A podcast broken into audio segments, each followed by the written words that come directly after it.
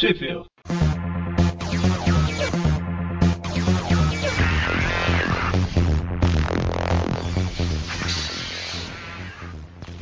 Começa agora mais um Thwip View. Eu sou o Eric. Eu sou o Presto. E eu sou o Magari. E hoje, atendendo a muitos... Não vamos falar mentira, né? Atendendo a alguns pedidos... A gente começa a fazer Thwip Views do... Mais de um já é muito. Mas... Vários, né? Vários é mais de uma, né? É. A gente vai ver depois que os downloads, né? É verdade. E a gente começa a fazer hoje os Thwip Views da linha Ultimate do Homem-Aranha, né?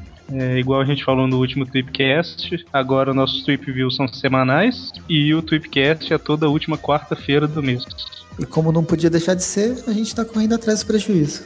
Ah, sim, a gente vai começar, como vocês viram no nome do título do post lá, no nome do arquivo, esse programa vai ser sobre as edições 26, 27 e 28 da Ultimate Marvel, que, só para localizar, elas foram publicadas em agosto, setembro e outubro de 2012. E nós vamos fazer de 3 em 3 edições até chegar no atual, certo? É, e quando chega no atual a gente segue uma edição por mês mesmo, igual o pessoal tá fazendo com a edição mensal. Exatamente.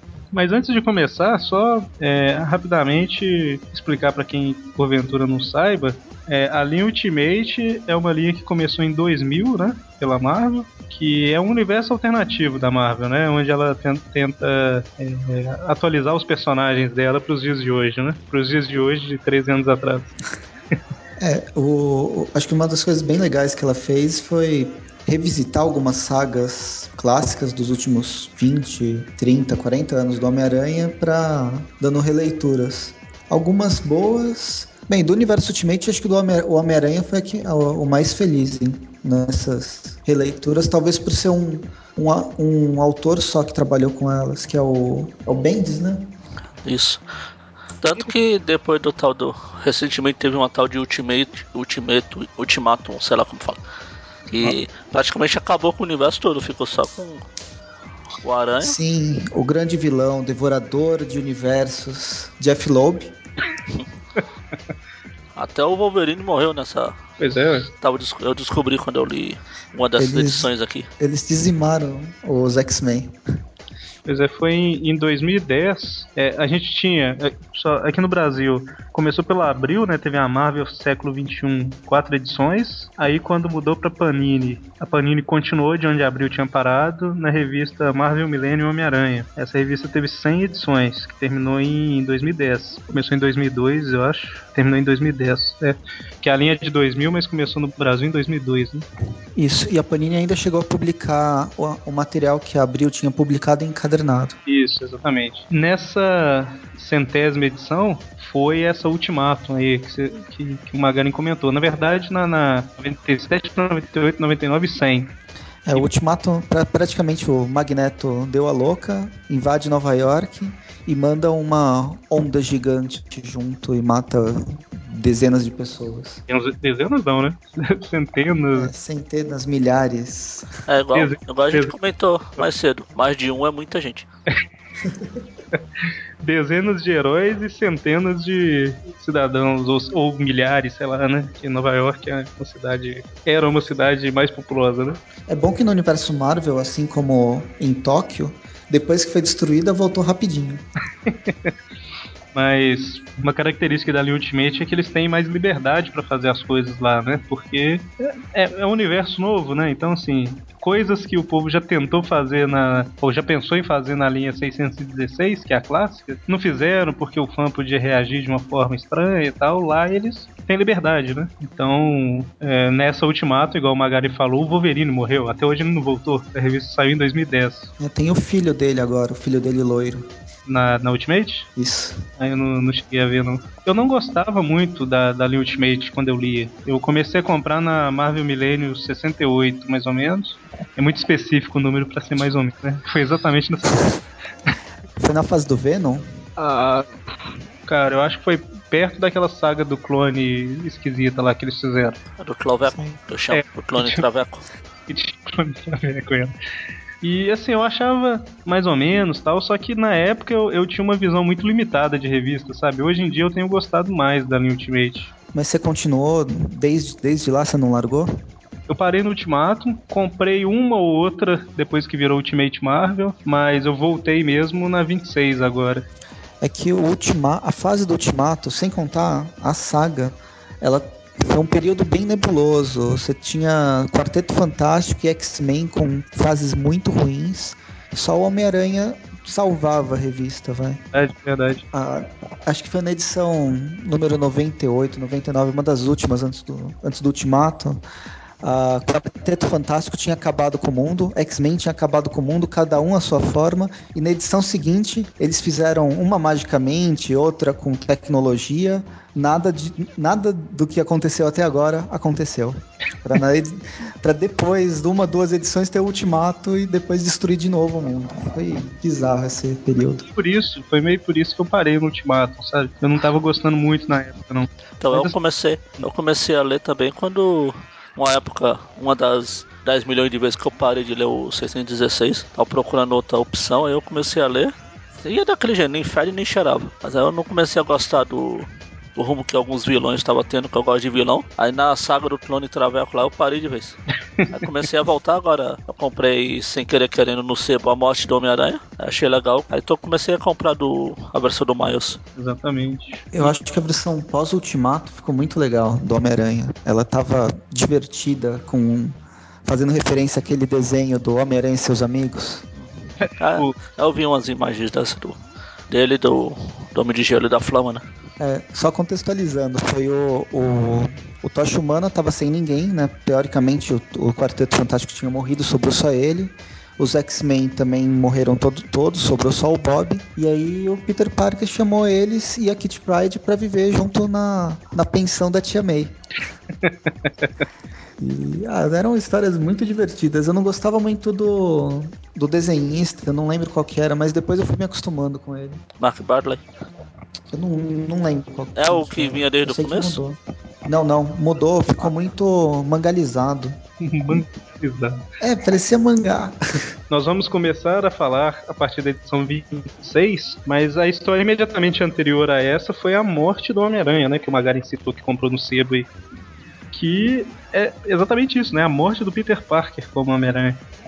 Que só contextualizando os momentos finais que eu lembro, faz um tempo que eu li, era o Peter levando bronca de todo mundo da S.H.I.E.L.D. Queriam impedir ele de ser super-herói, tirar o uniforme dele, que ele tava sendo... Esse período ele estava sendo treinado pela S.H.I.E.L.D. E aí o Duende Verde chegou lá e matou ele. É, o Duende, ele... A morte do Peter, cara, ela foi bem interessante nessa história, que se eu parar pra pensar, o tio dele morreu por causa dele, né? E ele levou um tiro pra salvar o Capitão América, que era justamente o cara que tinha dado uma bronca nele, por causa disso aí que você falou. E ele morre defendendo a tia dele, né? Se eu for parar pra pensar. Então, assim... Na frente da casa dele. É, o tio morreu por causa dele e ele deu a vida dele pra salvar a tia, né? Então é bem interessante. Só contextualizando também, voltando um pouquinho, eu falei que tinha lido um pouco tempo, eu até que li bastante. Eu comecei a ler... Peguei a Ultimate, a Marvel Milênio, né, na 29 e parei na 69. Leu bastante. Você leu... Só eu li tudo, né? Você leu quase tudo que eu não li, que eu comecei na 68. Então, eu parei... Mas depois dessa 29 eu comprei várias atrás. Mas aí na saga do Clone Traveco foi o limite. Falei, não, deixa, tá bom demais. Já deu. Então essa revista, a 26, ela começa imediatamente depois da morte do Peter, né? A gente tem uma minissérie em 6 edições, né? Que começa nela e termina na 27, que é a Ultimate Fallout. Acho que esse é o nome mesmo, né? E no Brasil ficou como? No Brasil eles chamaram de O Dia Seguinte. Uma minissérie em 6 edições. Deram um nome, né? Não necessariamente... A gente tá falando aí, não sei se quem não conhece pode ficar perdido. Ah, é.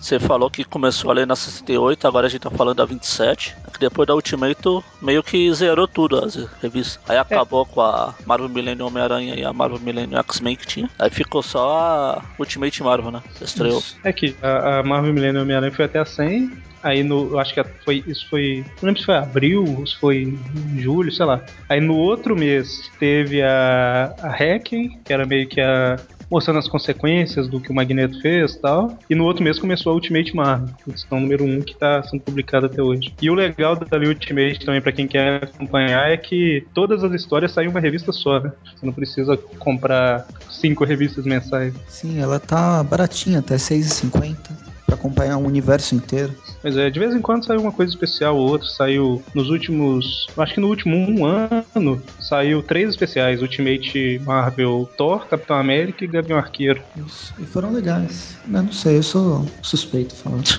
Então, como eu falei, a história começa imediatamente depois, né, da morte do Peter. E só lembrando, a gente vai focar mais em Homem-Aranha, né, nos Thwip Views. Então... A gente, dessas 3 histórias que são Homem-Aranha, X-Men e os Supremos, a gente só vai falar do Homem-Aranha. Exatamente. Talvez até alguma exceção de vez ou outra, né? Mas não só Homem-Aranha.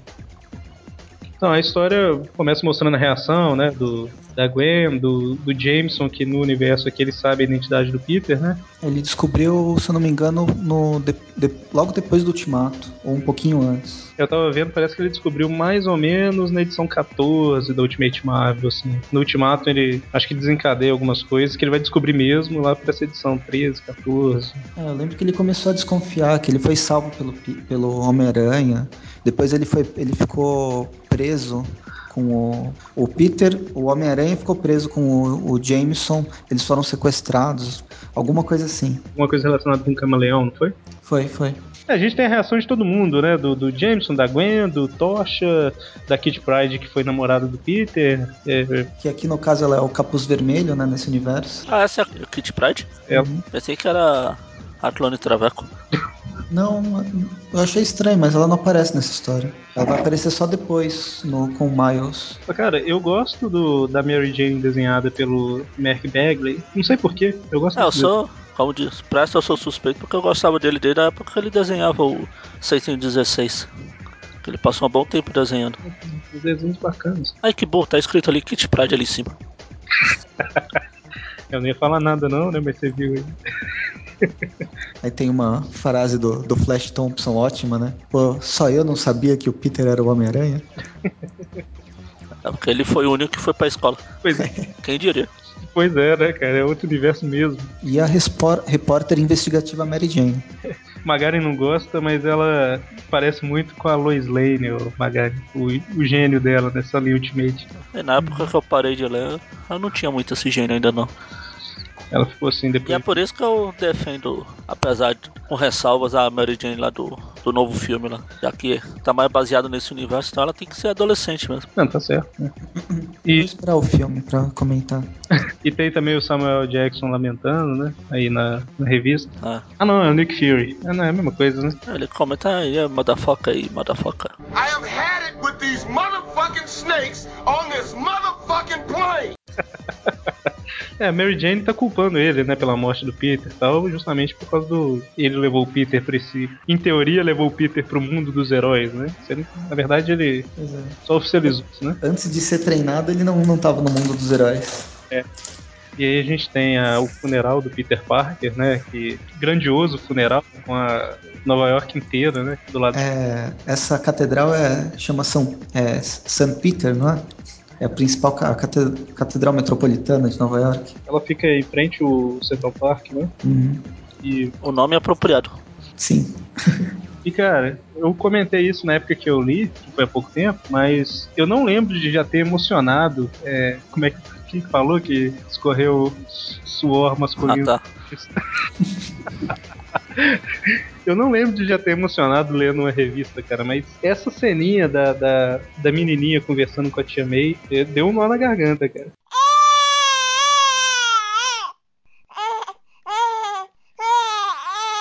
Não sei porquê, não, mas estava no clima da morte do Peter aqui e foi meio emocionante. Sim, a revista foi bem feita, né? Ela teve uma carga dramática sem ser apelativa, que quem acompanha... Por mais que eu tenha parado de ler, não dá pra negar que o universo Ultimate aqui é mais bem conduzido que no meio-meio, que já virou galhofa há muito tempo. Eu aproveitar pra fazer o comentário que eu ia falar depois, mas eu falei que eu tô com uma visão um pouco diferente agora do universo Ultimate, que eu tô gostando mais, justamente por tudo é interligado, mas sem ser forçado, sabe? Tipo, não é igual o filme do Homem-Aranha que os pais do Peter trabalhavam num negócio e o Peter vai lá numa excursão e, sabe, aquele trem... Você não lembra da fase do Ultimato, né? Não. Falando da origem dos mutantes. É tudo culpa do soro do super soldado. Então, o que eu vi nas revistas, né, é um negócio que até faz sentido. Tipo, teve o soro do super soldado durante a Segunda Guerra e o Steve Rogers morreu. Então, até no final de uma dessas revistas fala isso. E várias empresas em vários lugares no mundo, né, começaram a tentar reproduzir aquele soro. E isso que foi gerando várias coisas, né? Foi gerando Hulk, né? Foi gerando até o Homem-Aranha indiretamente. É, como mais ou menos acontece nos filmes. É, justamente. No filme do Hulk, lá mostra o soro do super soldado, do General Ross. Será que essa vai ser a explicação para colocar o Pietro e a Wanda no filme?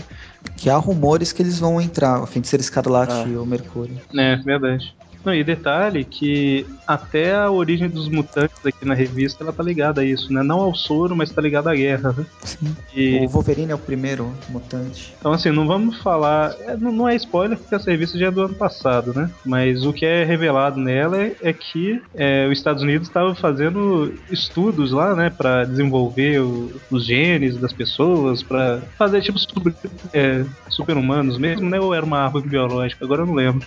Mas eu sei que isso que gerou o primeiro mutante, né? Então meio que os Estados Unidos criaram os mutantes. Uhum. Então assim, eu acho legal que é tudo interligado, mas eu não achei forçado, entendeu? Interessante, sei lá. Isso. E só pra fazer uma referência a outra coisa, aqui na página da menininha que você falou, no primeiro quadrinho lá, quantos policiais tem? Deixa eu voltar aqui com calma. Exatamente 3 policiais. Muda o universo, mas tem coisas que nunca mudam. Pois é, né, cara? E ele só fica de um lado. Na verdade, se olhar no primeiro quadrinho, no último quadrinho da página anterior... Não, calma aí. Eu vi algum de algum outro lado aqui, mas eu acho que ele tá correndo de um lado pro outro, sabe? Não, no outro quadrinho do seguinte desse já tem um de um lado e outro do outro aqui. Pois é. Então tem todo um diálogo lá da Tia May com o Steve Rogers, que ela culpa ele, né, tudo mais. Aí mostra o Chris Hemsworth, que é o Thor, né, dos filmes novos aí, que o desenho tá exatamente igual ao ator. Thor? Cadê o Thor? Depois que ele desmaiou e tudo. A bicha já tá longe. É o Thor onde o Capitão América apareceu lá, pra levar a porrada da velha. Eu tô passando meio por cima aqui pra não... Não prolongar. Não, dá pra falar que ela discute com o Capitão América, que o Capitão América vai pedir desculpa, e aí ela começa a falar, pô, meu, ele só vestiu por sua culpa o uniforme. Ele que é o exemplo. Aí depois ela vira pra todos os Vingadores e não é só você, não é só você, são todos vocês. Aí fica todo mundo com cara de bosta. E ela dá um tapa na cara do Capitão América, né, cara? Na frente da igreja inteira. Muito bem. E aí quem que vai ajudar ela? Ela surta, sai da igreja, e quem ajuda ela é o Jameson. Exatamente. O mais próximo de figura paterna, por mais incrível que pareça, do Peter Parker, né? Já, cara. Se for olhar, é verdade. Aí a gente tem uma visão rápida lá sobre Asgard, né? Que Asgard parece que tá visível da Terra, né? Alguma coisa assim. O Thor abre um portal, ele vê Asgard, né? Exatamente. Através daquela árvore da vida. Aí ele fica feliz porque ele descobre que o Peter e todos os amiguinhos dele que morreram no Ultimato estão no Valhalla. E foi aqui que eu descobri que o Wolverine tinha morrido. Morreu o Wolverine, morreu o Professor Xavier, Flop... Magneto, inclusive. É verdade. A gente não comentou, mas o universo Ultimate, ele é mais realista um pouco, né? Vamos dizer assim, eles tentam ser mais realistas. Então, por exemplo, teve uma minissérie do Hulk com o Wolverine, que ele pega o Wolverine... Uma mão ele pega o tronco, na outra mão ele pega as pernas e ele rasga o Wolverine no meio, né? Joga as pernas num canto e o tronco no outro. Então, é o que o Hulk faria, né? Se ele realmente existisse. É tão realista que um pedaço vai procurar o outro durante o resto da revista. Porque eu acho que o Hulk fazia isso em cima da montanha e joga as pernas dele lá embaixo, né? Uhum. Mas... Fica parecendo o episódio do Chapolin da Bruxa Baratuxa lá. É verdade. Só que no episódio do Chapolin, o tronco do Chapolin voava, né, cara? Fica flutuando lá. Mas eu citei isso porque mostra a vampira, né, no restaurante aí, numa lanchonete. E eu nunca entendi, a vampira não pode tocar no povo, e ela usava essas luvas que deixa o dedo de fora, cara. É a coisa do mundo, né? Ela tinha que usar a luva até o ombro. Ela até comenta aqui quando a atendente da lanchonete tipo, pega na mão dela pra consolar. Fala, puxa, luva sem dedo, sua vampira, sua estúpida. É justamente isso que eu tô falando, é realista, né? Tipo, se ninguém pode te tocar, cara, você vai usar uma luva que não tampa sua mão inteira, sabe? É, mas a vampira, basicamente, ela chorando e falando que vai ser a próxima a morrer. Exatamente. E a Mary Jane tá escrevendo a matéria lá sobre como o mundo matou o Homem-Aranha, né? Aquilo que você tinha falado, que dela ser parecida com a Lois Lane, tem uma fase do Superman que tem a história por que o mundo não precisa do Superman. Não precisa? É. E é meio que uma referência. É, teve isso no filme também, no filme de 2006. E aí por que o mundo matou o Homem-Aranha, no caso. Ah, tá. É o... Aí, só deixando claro, quando eu falei que ela parece a Lois Lane, não é desde o início não, né? Assim, depois que ela virou essa repórter meio investigativa, ela lembra um pouco, né? No desenho do Ultimate, eles querem pegar isso. A Mary Jane, ela sempre aparece meio que investigando. A gente tem algumas coisinhas aqui do Tony Stark, né? Ele sendo convidado para participar de um grupo lá de ricos, então. A cabala, né? Nesse universo ele tem um irmão, ou tinha, sei lá. Tinha, um irmão mais inteligente que ele. Olha. Até explicaria o Arno Stark, que ele é sobrinho do Tony, mas eu nunca vi um irmão dele. Só pra explicar aí a referência bem escura, o Arno Stark é o Homem de Ferro do futuro de 2020. O futuro tá longe, né, cara? Falta 7. Na época que apareceu ele, tava longe. É dos anos 90, né? Dos anos 80. Tanto que a aparição dele que leva ele a se tornar um mercenário é em 2015, tá mais longe ainda. A história também mostra a reação da Kitty Pryde, né? Agora que surtou e sai correndo da igreja, né? Todo mundo sai correndo da igreja. Uma coisa que eu achei estranha nessa revista aqui o desenhista muda de uma página pra outra, é uma zona. É, acho que eles quiseram fazer mesmo edição especial, cada um fazendo a sua versão da morte do Homem-Aranha. Inclusive, a gente tá aqui na Ultimate Fallout 3, né? Na primeira página, ela mostra 3 equipes criativas. Tem aqui Tony Stark com os artistas, né? Kitty Pryde, e depois é Cary Grant com o Hulk. Então eles realmente são... É como se fossem 3 histórias em uma revista. É, igual teve na morte do Capitão América. É, sempre tem morte de algum personagem bem importante. Eles fazem aquelas edições especiais. Vai mostrando as consequências e cada... com equipes criativas diferentes. E uma coisa que deixa... Só não pode demorar muito pra fazer a história, senão o personagem volta nesse meio tempo. E o que deixa a Kitty meio nervosa também aqui é que o povo tá meio que se aproveitando da situação, né? Tá um monte de gente dando entrevista, toda sorridente. Ah, não, eu conhecia o Homem-Aranha, não sei lá o que e tal. E outras... Ela acha que ela até cita político, né? Que não dava valor... O povo não dava valor nenhum pro Homem-Aranha enquanto ele tava vivo, mas agora que ele tá morto, cita ele pra ganhar... Como é que fala? É aprovação. Status, né? Aprovação do... Então, assim, é a hipocrisia, né? Que tá deixando ela meio nervosa, a hipocrisia do povo. Explicar pra quem não leu, não tá acostumado com esse universo, não sei se vocês chegaram a comentar. Nesse universo aqui, a Kitty e o Peter chegaram a namorar um tempo. Isso, verdade. Bem no início. No período que eu tava lendo lá. Eu lembro que quando eu comecei a ler, eu falei que foi no 68, né? Quando eu comecei a ler, um pouco depois, a Kitty foi pra escola do Peter e ela tava enciumada da... Não lembro quem ele tava namorando, se era Mary Jane ou se era a Gwen. Mas eles já tinham se separado, né? Então, realmente, foi na época que você lia e eu não li ainda. Não, vocês têm que pegar, é uma das primeiras edições pós-Ultimato. Eu nunca ri tanto numa história do Homem-Aranha. É o Peter na escola, aí de repente chega o Tocha Humana e começa a conversar com o Bob. Depois chega a Kitty e o Peter, a única coisa que ele fala durante 20 páginas, eles vão me descobrir, eles vão descobrir que eu sou Homem-Aranha, eles vão descobrir que eu sou Homem-Aranha e ninguém tá nem aí. É muito engraçado a edição.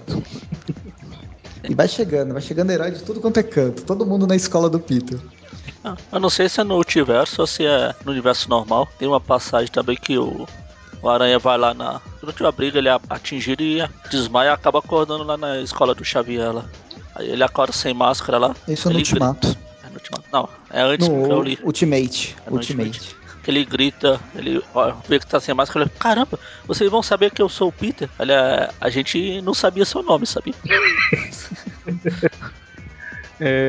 E a primeira vez que eu li essa Fallout aqui, eu achei estranho, né, que a Kitty sai andando e de repente ela encontra com o Bob sentado lá. O Bob?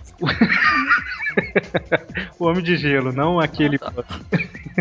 E não o Bob das revistas clássicas, né?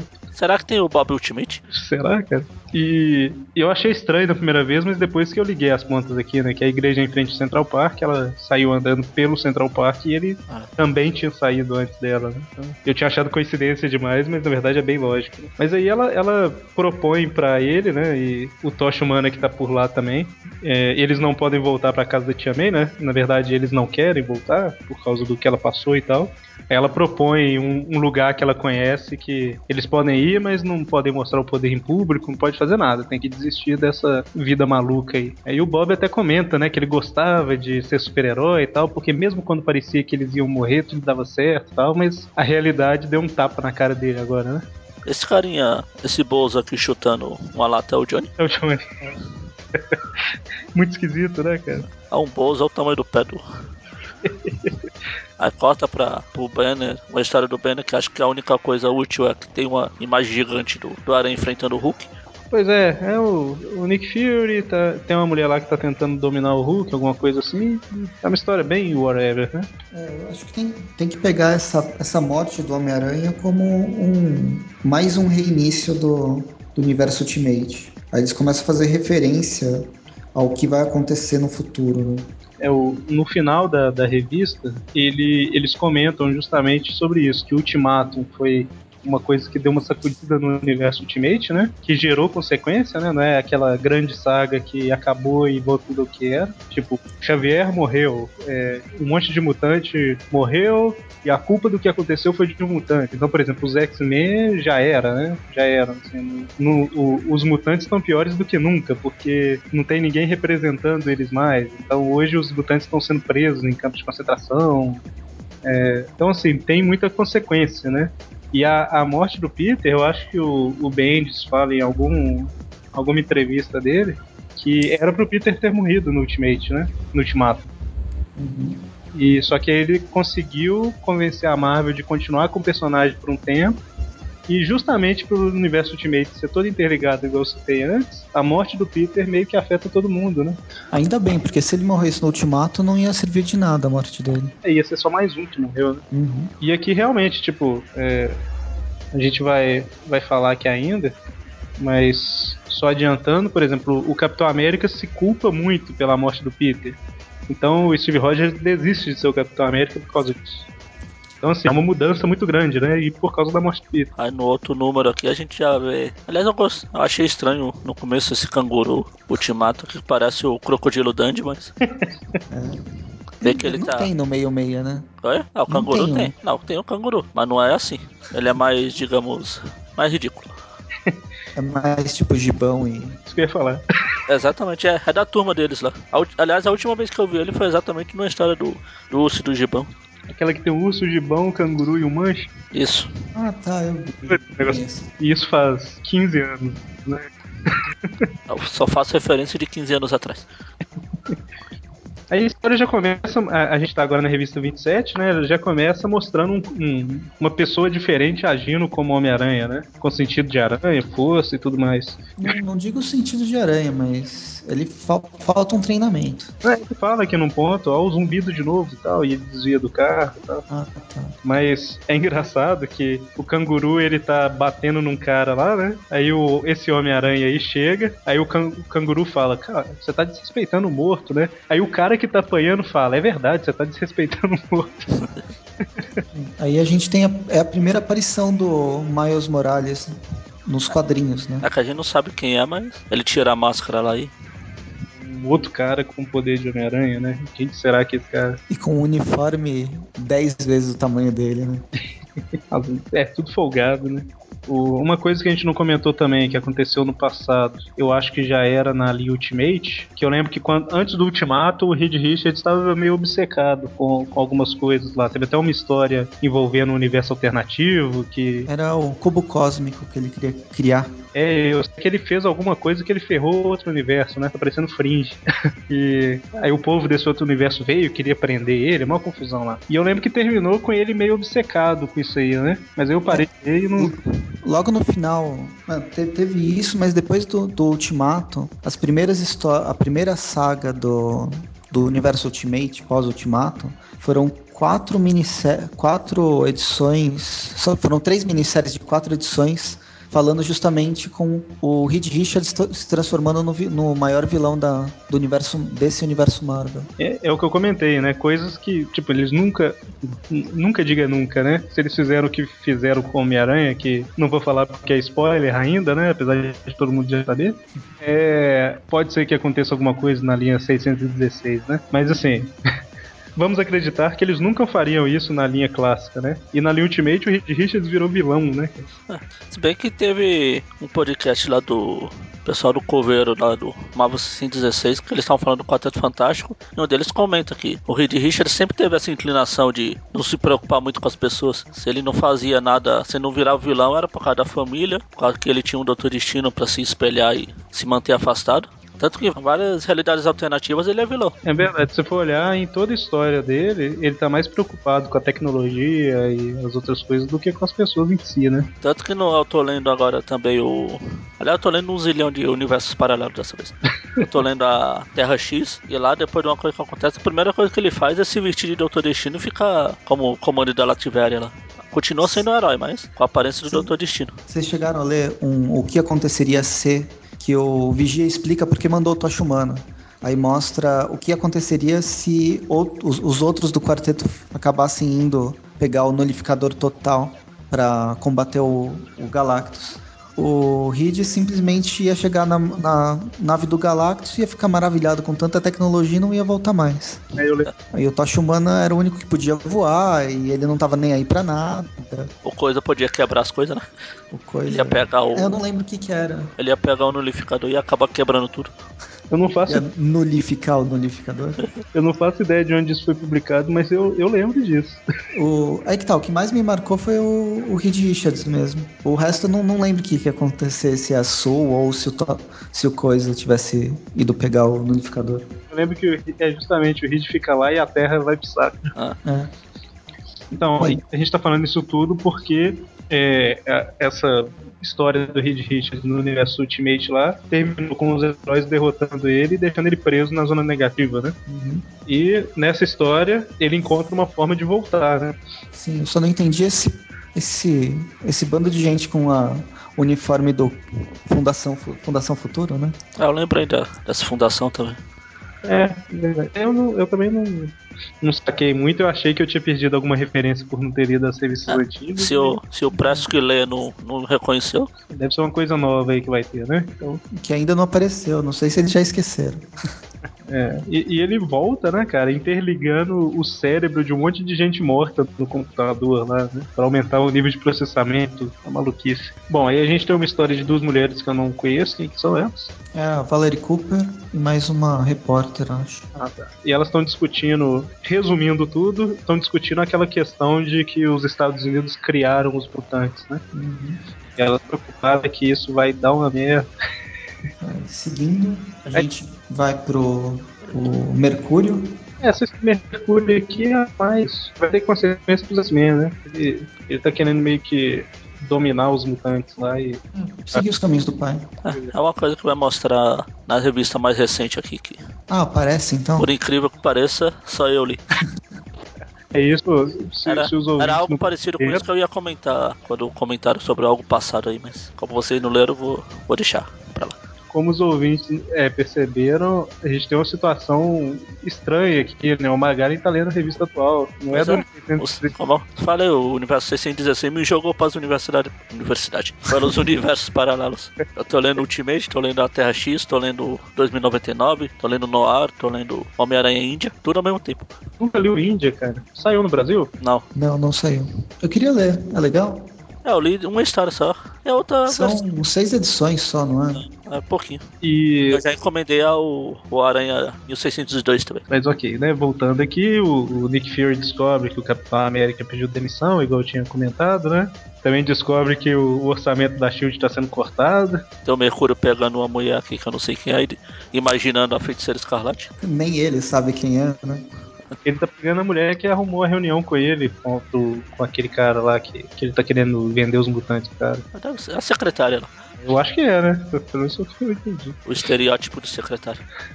E aí, finalmente, o capítulo 6 dessa Ultimate Fallout, ela volta aqui, né? Mostrando a Tia May e tal. Então, já é mais interessante pra gente. Que esquisito, né? Mostra a Tia May, é mais interessante pra gente.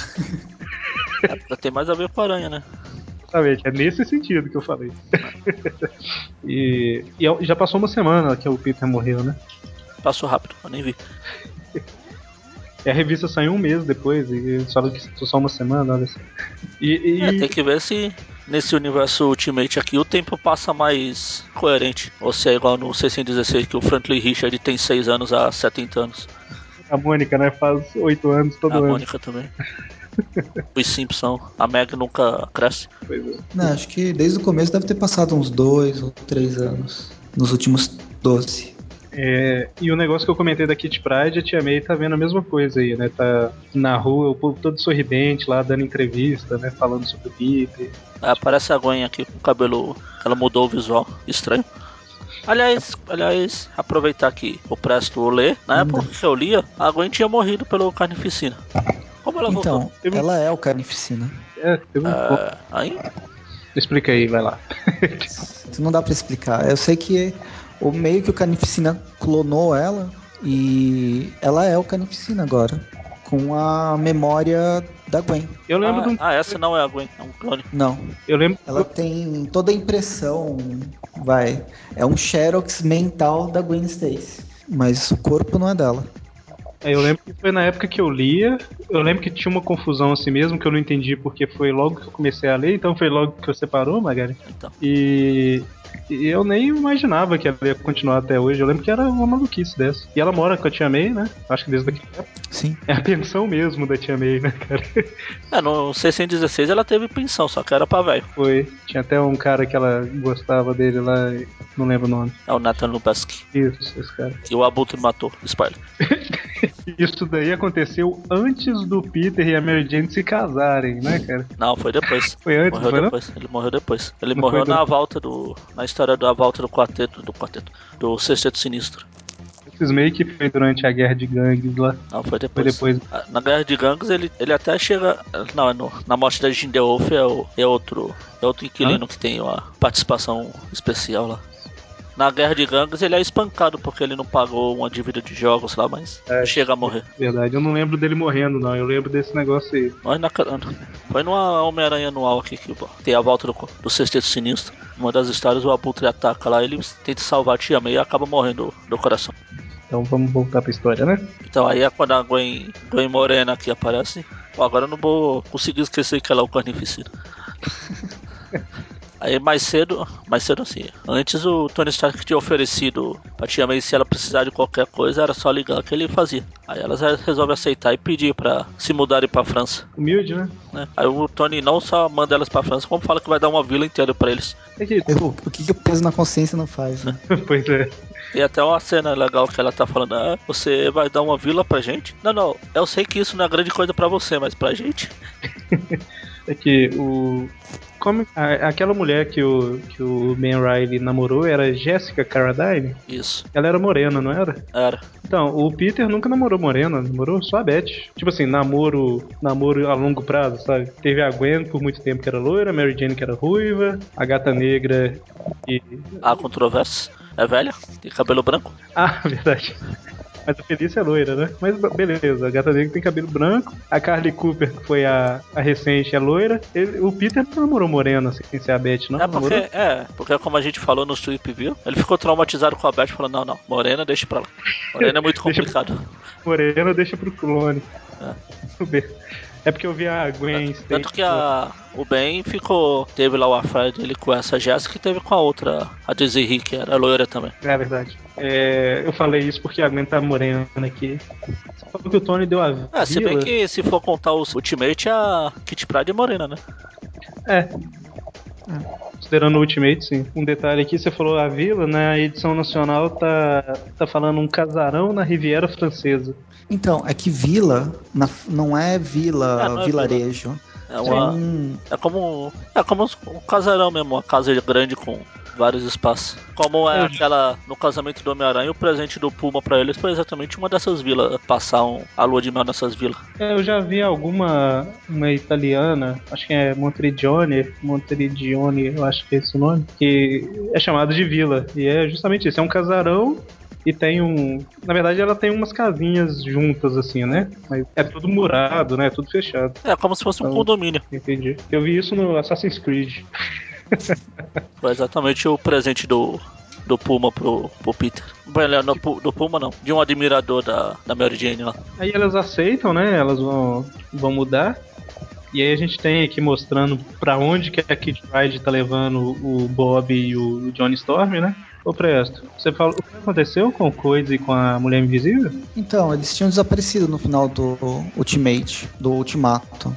Todo mundo achou que eles tinham morrido, mas depois eles reaparecem. Se eu não me engano, o Ben começou a namorar a Sul. Mas eu posso estar falando besteira. É porque o Johnny tá sozinho, né? Que aí ele virou amigo, ele fez amizade ao pessoal da idade dele. Isso. Homem-Aranha e seus incríveis amigos. Bob, que é o Homem de Gelo, e Johnny Storm, que é a Flama. Seria a versão original. Mas como não puderam usar o Johnny Storm, inventaram a Flama.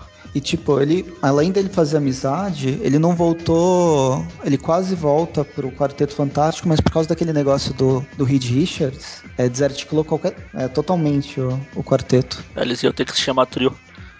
Não que isso fizesse diferença lá no 616, que toda semana tinha um deles que mudava, saía, entrava 8, 5, 6. Sérgio Aragonés que o diga. Então, aí a Kitty tá levando eles pro subterrâneo lá, pros túneis abandonados dos Morlocks, né? Que vai ser um novo lar deles. Aí corta de novo pro Triskelion, a base dos Vingadores. E eu citei que o Steve Rogers deixou de ser o Capitão América. Eu já citei 2 vezes, mas na verdade é agora que ele descobre, né? Roubaram o escudo dele. Secretário lá. Vai fechar o Triskelion mesmo, tá sobrando esse escudo, vou levar pra casa. Aí volta pra Mary Jane, tá lá fazendo as investigações dela, fazendo um texto como o mundo matou o Homem-Aranha. Ela ia mandar pra todos os canais principais da mídia, né? De notícia. E o Nick Fury tava indo pra lá, né? Pra casa dela.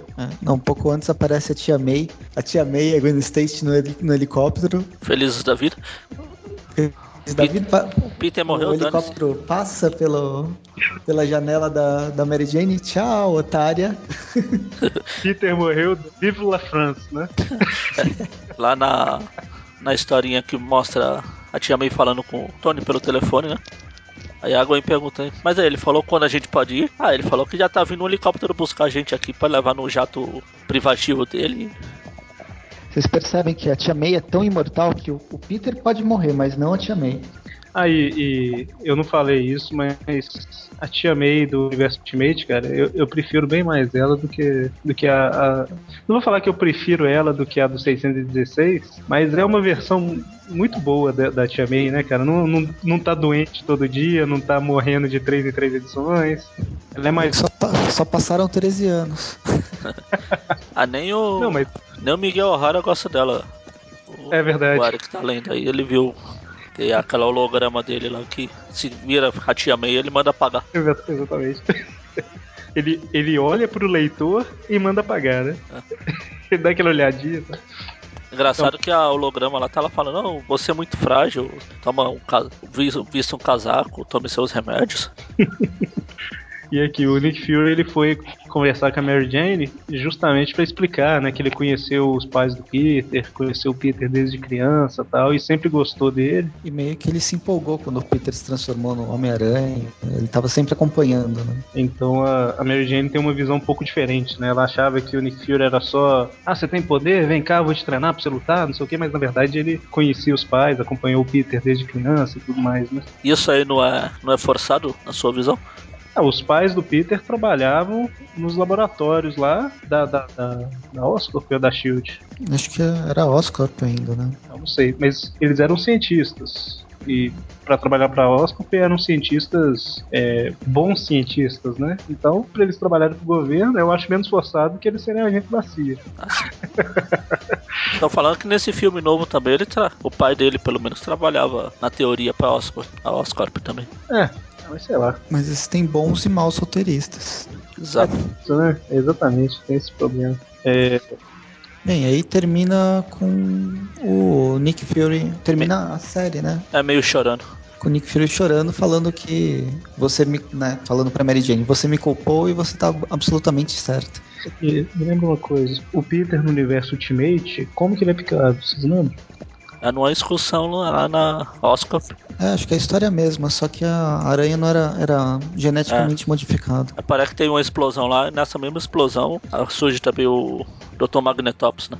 No filme, por exemplo, eu citei que era forçado porque a aranha que pica o Peter quando ele já é adolescente é uma aranha que o pai dele desenvolveu quando ele era criança e tal. Na New Ultimate aí, ele é picado por uma aranha no mesmo escritório e tal. O pai do Peter trabalhava lá, mas tipo, o pai do Peter não tinha nada a ver com a aranha, né? Ah, mas se for assim, então é forçado o Venom Ultimate porque... O Ed Brock pega o simbionte que é desenvolvido pelo pai dele. Não, mas ele foi de propósito. É, então. Ele foi roubar o simbionte, que era a única coisa que sobrava do pai dele. A única lembrança. Nesse filme novo também, o Peter meio que tava procurando coisas sobre o pai dele, achou lá o... Sei, mas assim, uma coisa, por exemplo, aí eu sei que meu pai fez o simbionte, eu vou lá roubar. Outra coisa é, tipo, meu pai trabalhava pra Oscar, eu vou lá. Oh, meu Deus, eu fui picado por uma aranha que meu pai desenvolveu 10 anos atrás, sabe? Espera que não usem o boato que estavam tendo de que... Eu tô falando do filme. Uhum. Ele já tinha tipo um gatilho, o DNA dele era tipo o filme do Hulk, do Anguilila. Uhum. Que a aranha só despertou esse gatilho. Espero que não façam isso mesmo. Pois é. Aliás, espero que não toque mais no assunto dos pais do Peter, que é um dos problemas do filme. Acho que não vai tocar. Acho que vai. Então. É, mas assim, eu tô falando isso de ser menos forçado, mas não significa que tem algumas coisas que sejam coincidência também, né? Eu acho que não é tanto igual foi o filme, por exemplo. Então. Seria legal. Agora que estão querendo juntar, tá tendo os boatos, né, de que o Aranha pode participar de algum filme dos Vingadores, usar essa versão do Nick Fury aqui. Verdade. E uma coisa que, não vou falar que me incomoda muito, mas já me incomodou um pouco, é que, tipo, no universo 616, o Quarteto Fantástico vai pro espaço e ganha poder. Na verdade, um quarteto vai pro espaço e volta fantástico, né? Ao mesmo tempo, um cara é picado por uma aranha em outro lugar. Ao mesmo tempo, um cara inventa o soro pra mudar de tamanho, sabe? Tipo, é tudo separado, mas tudo acontece no mesmo período de tempo, sabe? E na linha Ultimate, eles meio que conseguiram linkar isso tudo pra explicar por que tudo acontece mais ou menos simultâneo, né? Em vários, até no 2099 mesmo, surge o Aranha e depois começa a aparecer os... pra tudo que é lado. Justamente. Mas num primeiro momento, o Quarteto Fantástico Ultimate, eles passava alguns anos antes do Homem-Aranha. Eu só quero deixar claro que eu não tô falando que o Ultimate é melhor, não. Eu acho alguns pontos mais... Não, acho que é fácil ser melhor, porque é menos tempo e dá pra você trabalhar mais sabendo dos erros que você pode fugir. Tem isso também, né? Então, eu acho que pra gente fechar, a gente tem que falar da revista 28 da história do Homem-Aranha, né? O novo título do Homem-Aranha aí, que começa com o Miles Morales. Magari, lendo essa história, eu lembrei de um negócio. Peraí, qual delas? Lembrei de um negócio. A Ultimate Spider-Man 1? Isso. Diga. Você sempre falou isso, eu sempre levei pro lado de brincadeira. Mas a história começa com o cara falando do mito da Aracne e tudo mais, né? Sim. E ele fala que era uma mulher, que era uma grande tecelã e tal. Aí a Atena, acho que foi a Atena, pegou e transformou essa mulher numa aranha. Então as aranhas são grandes tecelãs. Sabe? Quando a aranha picou o Peter Parker, ela transportou agilidade, força, resistência, sentido de aranha e tudo, e também o poder de ser um super costureiro. Ah, aranha costureira, pô. Faz sentido o Peter ter habilidades de costureiro. É, continua. Tá certo, né? Bom, a história começa com um cientista novo na Oscorp, né? Que ele tá entrando agora lá pra trabalhar pro Norman Osborn e tal. É, no passado, né? Isso aqui. Não, isso é... Não, é passado, porque o Norman tá aqui ainda. É antes do Peter morrer. Ah, sim, é. É justamente porque a gente vai ter o surgimento dos poderes do Miles Morales no final da história aqui. É. Que no Fallout lá ele já tem os poderes, né? Então, realmente, isso é no passado. Não num passado distante, não, né? É, alguns meses, sei lá. É, e o Norman morre também então. Com a morte do Peter. Não que isso seja empecilho, mas... No primeiro quadro. Sim. No primeiro quadrinho da história tá escrito 11 meses atrás. Então 11 meses antes da morte do Peter. É, 11 meses, exato. É... Arredondar pra um ano. É.